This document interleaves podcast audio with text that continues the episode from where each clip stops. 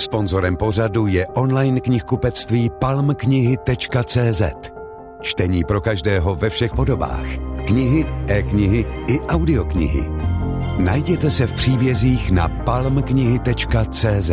Tímto dílem pořadu Host Lucie Výborné vás provede Vladimír Kroc. Hostem radiožurnálu je dnes herečka Regina Rázlová. Dobrý den. Dobrý den. Vzpomenete si, kdy, myslím, v jakém okamžiku k vám přišla nabídka zahrát si Matyldu, ženu, kterou zmáhá Alzheimerova nemoc ve filmu Tancuj Matyldo? To si vzpomenu úplně přesně, to je mnoho let, řekla bych tak 8 let. Po představení v divadle Ungelt přišli manželé Slavíkovi, který pan režisér Slavík tam také režiroval divadlo, a pravili, že bychom šli na kafe, že bychom si tak něco jako řekli, tak to já celá zvědavá. No a vyprávěli mi příběh Matyldy.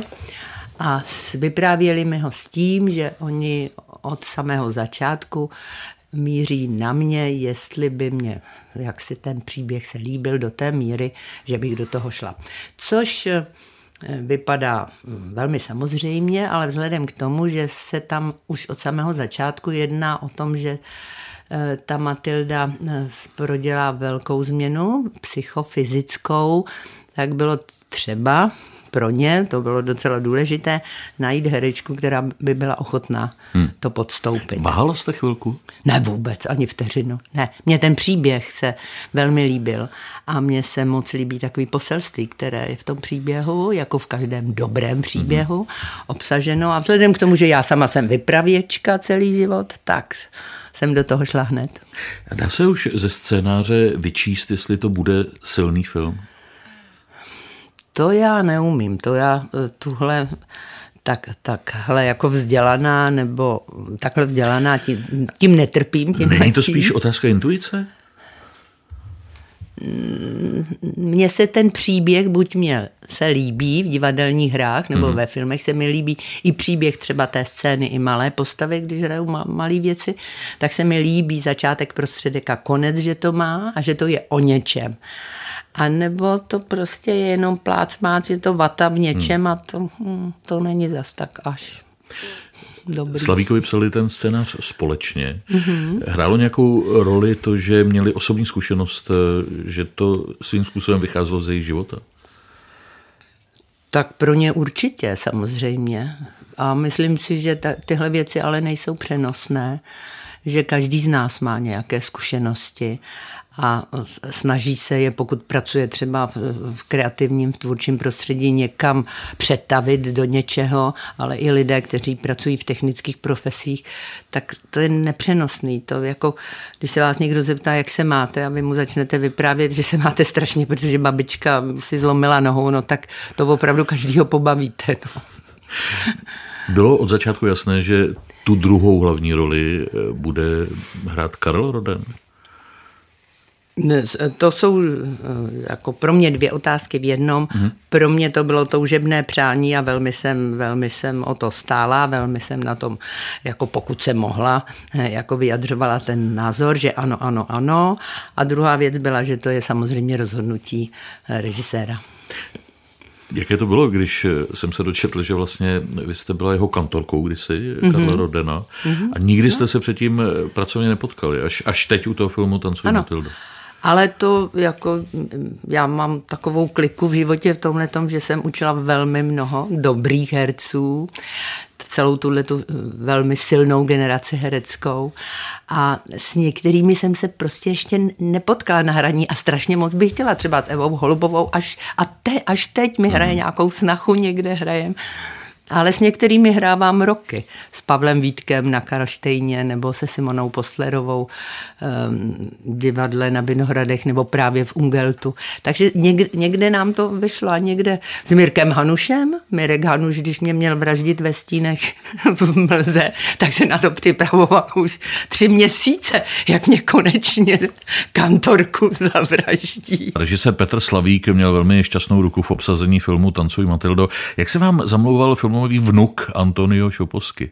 Mně se zamlouval hned. Jako jednak je to velice pohledný vnuk, ale je velmi talentovaný, ale navíc je velmi dobře od maminky vychovaný.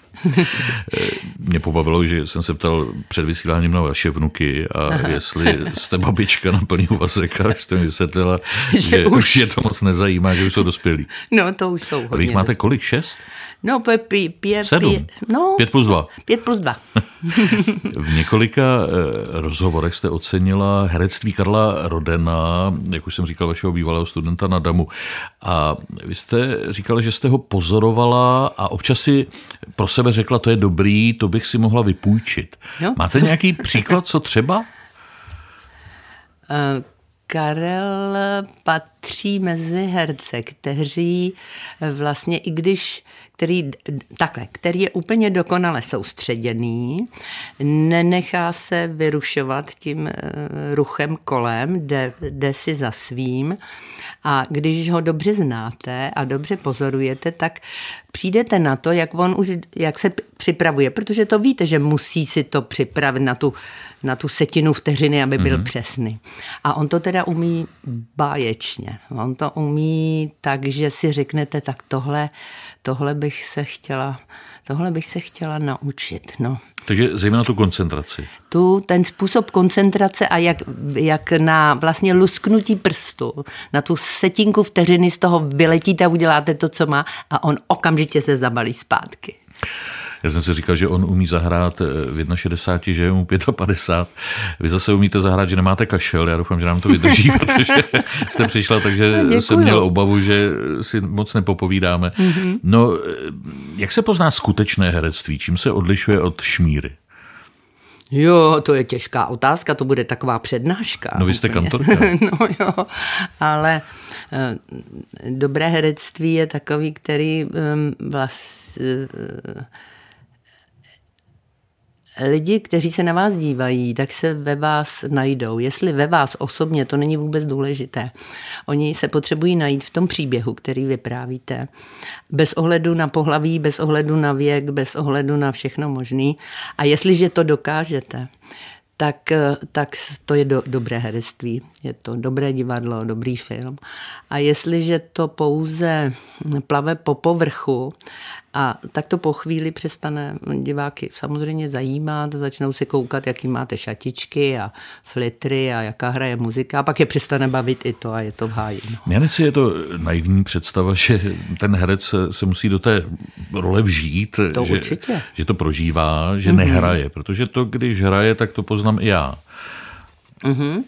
No jenomže proto herci chodí také do školy, a dokonce i na vysokou školu, anebo do vysoce ceněných světových hereckých kurzů, kde právě technika toho herectví, to znamená toho ponoru a toho naučení se emocionálního startu na setinu vteřiny teď hned a opakovat ten emocionální start třeba 20krát za sebou, to se prostě musíte naučit, a to je fakt hodně těžká práce. Ale předpokladem je asi talent. No tak to celkem je dost podstatný. To jsou tam ty talentové zkoušky. Když jste působila v biznesu, používala jste někdy herecké finesy? A co myslíte těma finesama? No, že jste využívala toho, že jste herečka, že jste uměla třeba na svoje partnery něco zahrát. To je ale taky hodně jako šmírácká představa. To je takový to hodně po povrchu. No ne, tak manipulace. Jako možná... Manipulace, no. Funguje ale to? To já nejsem businessman, a taky myslím, že jsem to jako i dostatečně prokázala, ale je k tomu potřeba také velký talent. A součást i tohodle toho obchodnického talentu je samozřejmě talent sociální komunikace, velký, a schopnost manipulace. No, tak ale to zase už s herectvím tak moc ta manipulace nesouvisí.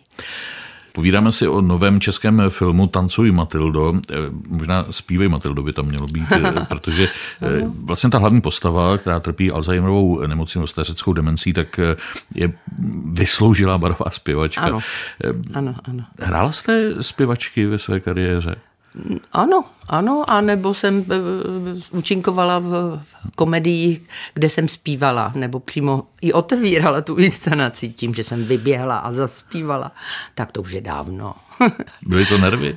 Já mám ze zpívání vždycky nervy, abych to jako trefila úplně přesně, a před těmi 55 lety mi maminka jednou řekla, že je úplně zbytečné, že se tím tak nervuju, protože si mám uvědomit, že v hledišti většina lidí vůbec nerozpozná, jestli jsem nebo nejsem falešně. Takže hlavně, ať u toho dobře hraju. Takže vy umíte taky zahrát, že umíte zpívat. A tak od té doby jsem se uklidnila a ráda hraju, že dobře zpívám. Svatební noc z roku 1968, to byl studentský film, kde jste vlastně debutovala jako herečka. Aha, ano. A potom přišlo Utrpení mladého boháčka, to bylo o rok později. A mezi tímto filmem a tou Matyldou dalších nějakých asi 90 rolí. Kterou z nich pokládáte, nebo máte mezi oblíbenými? Tak já mám velmi oblíbeného boháčka, Utrpení mladého boháčka, a už jsem to říkala ve vztahu k Matyldě, moc jsem si právě přála takový ten oblouk od Utrpení mladého boháčka zavřít tu filmovou kariéru Matyldou. A když se mi to povedlo, tak to považuji za velké štěstí. Takže máte pocit, že už nic tu roli nepřebije? Že už nepřijde další taková velká role.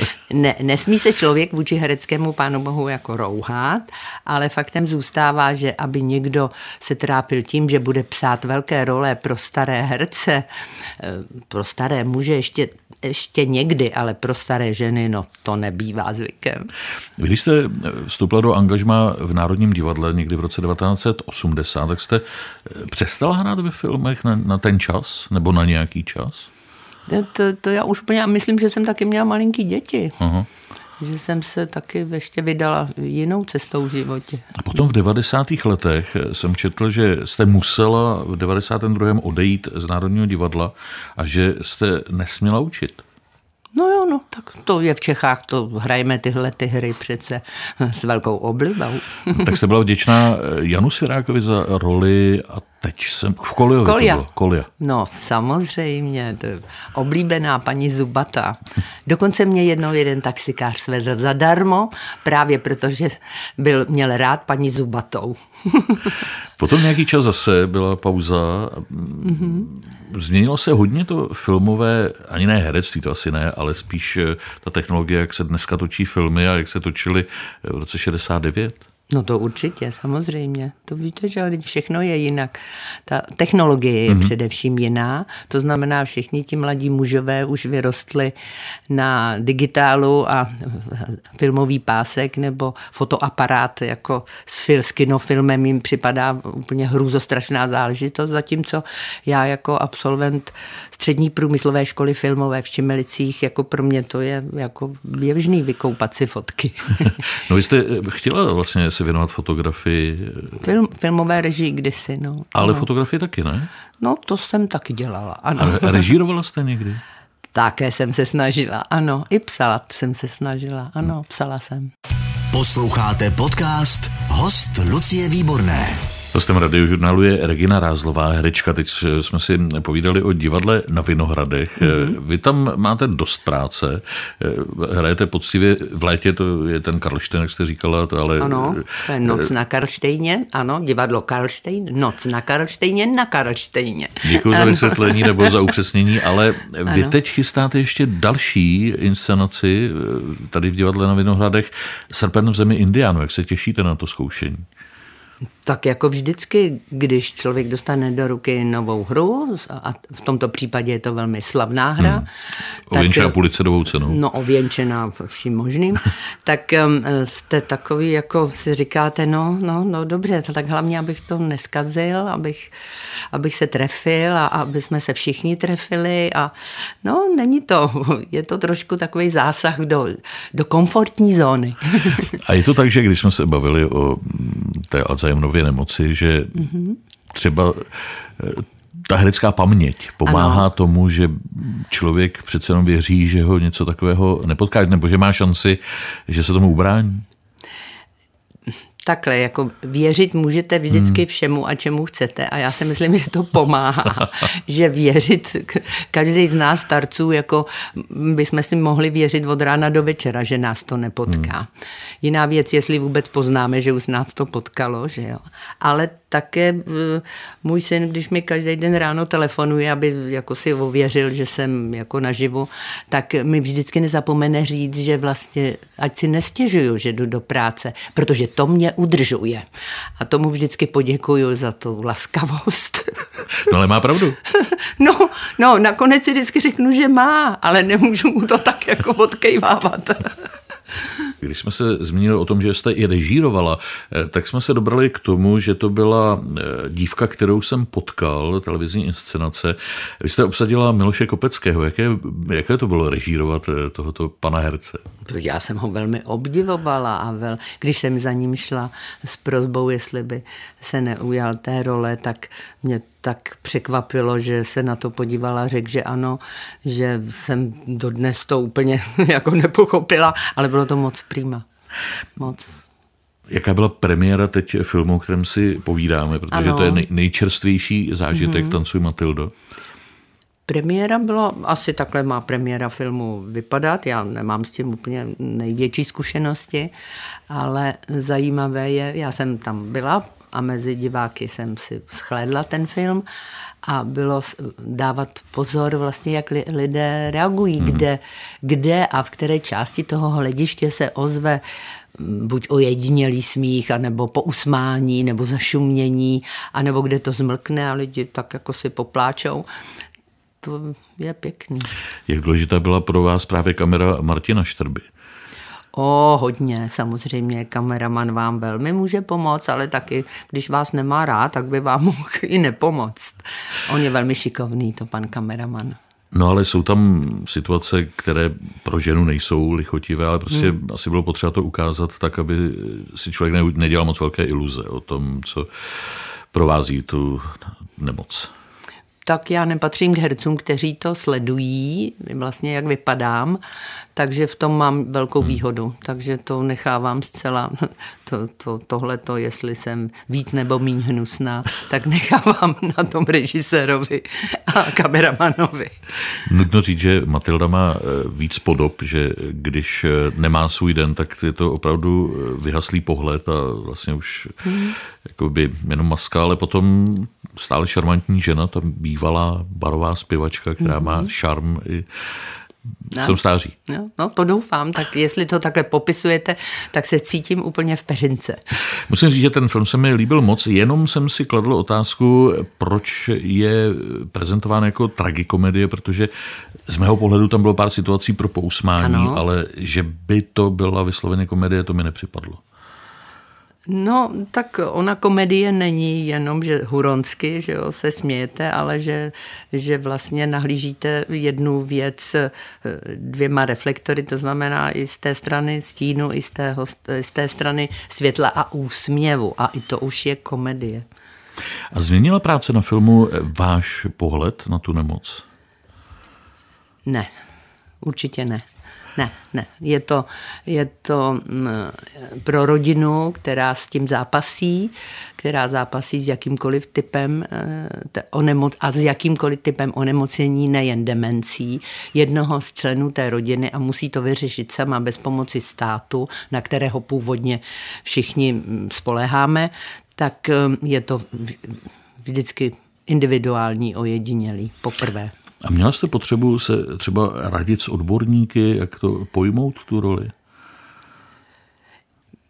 To samozřejmě se nabízí, ale v každém případě brzo zjistíte, že každý odborník, ať už pracuje na jakémkoliv, bych řekla, postu, který se zabývá těmi demencemi, vám bude vyprávět o demencích něco trochu jiného. Takže stejně nakonec zůstanete s množstvím těch informací sám a musíte si jako herec vybrat, jakou cestou se vydáte sám.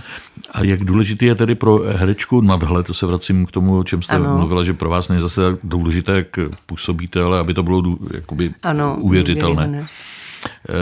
Prostě schopnost nebrat se příliš vážně. Jak je to důležité? to je skvělý způsob, jak žít život. A pokud to umíte, nebo aspoň někdy se k tomu dovedete prohrabat, být aspoň toho půl metru nad věcí, tak máte v životě štěstí. A co je pro vás satisfakcí u toho filmu? Tak asi potom ta reakce diváků na premiéře. No to určitě, ano, že to lidi usledujou, že nejdou z kina domů, že neodejdou jako v půlce, pro boha. Vy jste říkala, že už je to pár let, co přišla ta nabídka. Ano. Cože to tak dlouho trvalo do realizace? No, protože jednak určitý čas trvá, a to dost dlouhý čas, než se ten scénář vycizeluje, než z toho příběhu dostanete filmový scénář, tak to dlouho trvá. To je náročná odborná práce.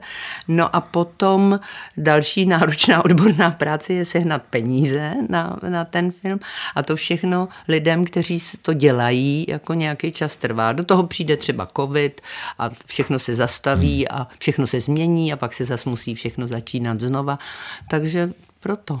A vzdával jste se třeba už v průběhu času naděje, že si tu roli nakonec zahrajete, protože myslím, že jste se věřila jste tomu. Já jsem byla přesvědčená, že ten příběh tam někde čeká, že na mě mává, že tam čeká, že se ho dočkám, dožiju. Takže to byla obrovská radost, když padla ta poslední klapka, nebo kdy je hotovo pro vás? To vy taky jako herec nevíte. Že vy skončíte natáčení a pošlou vás jako domů a už vám nikdy nikdo nezavolá, to je smutný, ale je to fakt. Ale mezi tím vlastně někdo s tím pracuje a vy vůbec nemáte žádný vliv na to, jak. Takže vlastně on může ještě úplně změnit to, co vy jste si vysnil, že jste, anebo máte v paměti, že jste dokonce udělal. On to může vypadat ještě úplně jinak. A když jste poprvé viděla celý film hotový, až na té premiéře? Ano. Takže to muselo být velké očekávání, když jste šla do kina. No, ano, je to přesně tak, jak když čtete knížku a pak to někdo jako natočí jako biják. A teď vy na to tak koukáte a říkáte si, no já nevím, ta knížka možná byla lepší, a nebo a takhle, a jste takovej. Tak tohle se nestalo. Tak toho jsem se bála nejvíc. Ne. Ještě se vracím do začátku 90. let, kdy jsme mluvili o tom, že jste náhle přišla o práci, jednak jste nemohla učit a odešla jste z Národního divadla. Četl jsem, že jste v té době vykládala karty, prodávala chlebíčky a pletla věnce. To je pravda? Ano, je to pravda. A něco vám na tom není jako srozumitelné. Třeba to vykládání karet, k tomu asi musíte mít nějaký předpoklady. No, to musíte umět, ano, to je pravda. A vás to naučil? No, tak měla jsem takovou tetu, když mi bylo takových 13 let, ještě dřív samozřejmě, tak ve 13 letech se u nás doma hrávala taková scénka. Tyhle dvě dámy, obě se jmenovaly Marušky, přišly, moje maminka a tahle teta, přišly ze schůze a já jsem slyšela, že naslouchací dítě, jak se hádají, a moje maminka nechtěla, aby ona mě dál učila, protože tato dáma byla dáma, která předpovídala jakoukoliv budoucnost a astrologicky se věnovala Vítězslavu Nezvalovi. A ta mě učila teda ty karty a tyhle ty věci. A moje maminka to nechtěla a argument té tety byl: Mařenko, s balíčkem karet se uživí po celé Evropě. Taky měla pravdu. Ale. Měla pravdu a mnohokrát jsem si v životě na ním vzpomněla. A když mě bylo ouvej, opravdu ouvej, a musela jsem vytáhnout ten balíček karet, abych nějakou situaci překlenula právě třeba existenčně, tak jsem si vždycky na ní vzpomněla a na tenhle ten noční rozhovor, co jsem vyslechla tajně. Nechala jste si taky vyložit karty? Osud z karet? Ne. Ne. Takže vás nezajímalo, jestli přijde ta Matylda, až vám bude... Ne, to nedělám. Ne. Takže vy nechcete vědět, co přijde? Tak myslím si, že asi tak jako každý z populace. Ano. Mluvili jsme o tom, že si užíváte toho, že práce je dost, a to jsme se ani vlastně nezmínili o televizních seriálech. To je zvláštní jako forma práce vlastně herecké. Není zvláštní, je prostě jiná. Nějaká, ale je to práce. Není na ní nic jako zvláštního. Je prostě to herecká práce a buď ji umíte a děláte, nebo ji neumíte a stejně ji děláte, to už je jedno, ale je to práce. No. Vy jste se, jak jsme řekli, vrátila ke kantořině, učíte, nebo učila jste na DAMU, teď jste dovedla další ročník do disku, kdy vlastně budou mít absolventské představení. Ano. Mění se třeba nějak motivace těch, chtěl jsem říct, dětí, studentů, aha, proč chtějí studovat herectví? No, možná, že ano. Možná, že tam trošičku chybí víc toho humanitního zápalu, toho nadšení pro věci vyšší, než je jenom konzum a dobře se najíst. Možná, že já bych tlačila a taky vždycky tlačím na tyhle ty vyšší cíle. A můžeme se těšit na nějaké talenty? Jsou mezi nimi nadějní herci? No určitě, to víte, že ano. Tam budou stejně schovaní Rodenové a Vítkové a Holubové a Cibulkové a Hanušové, jako byli v jiných generacích. Kterých rolí si teď užíváte, ať už na divadle nebo v televizi? Tak mám ráda mnoho let Marlene Dietrich v Ungeltu, to je takovej oblíbený kousek, ale i můj, nejen diváků naštěstí. Velmi ráda každé léto hraju na Karlštejně, protože na tom Karlštejně, tedy shodou okolností, hraju již více než 50 let, protože poprvé jsem tam hrála Alenu, když ještě nebyl na světě muzikál Noc na Karlštejně a jenom jsme hráli Jaroslava Vrchlického a taky jsme to, ale hrála jsem tam Alenu, nehrála jsem starou hofmistryni samozřejmě. Takže tak jste na Karlštejně jako doma. Já to tak jako, ano, mám takový oblíbený hrad.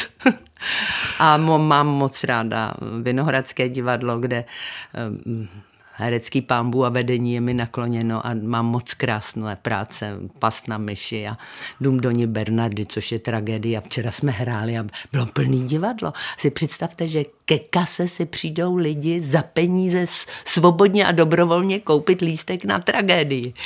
To je prostě úžasný. A pak ty lidi tomu rozumějí a chtějí to. A to je nádherná děkovačka, nádherný představení. Děkuju lidem. Děkuju. Máte můj velký obdiv jednak samozřejmě za to mistrovské herectví ve filmu Tancuj Matyldo, kde jste stvárnila vlastně jednu z těch dvou hlavních rolí úplně neuvěřitelným způsobem. Přeju každému z posluchačů, aby ten film viděl, ale zároveň si říkám, že je obdivuhodné, že vy jste potlačila ten kašel, se kterým jste sem přišla před hodinou a vypadalo to, že si moc nepopovídáme. Jak to bylo včera na divadle? Úplně stejně jako teď, že pořád vlastně mentálně tam máte vyčleněnou část toho mozku na to, abyste potlačoval ten kašlací reflex.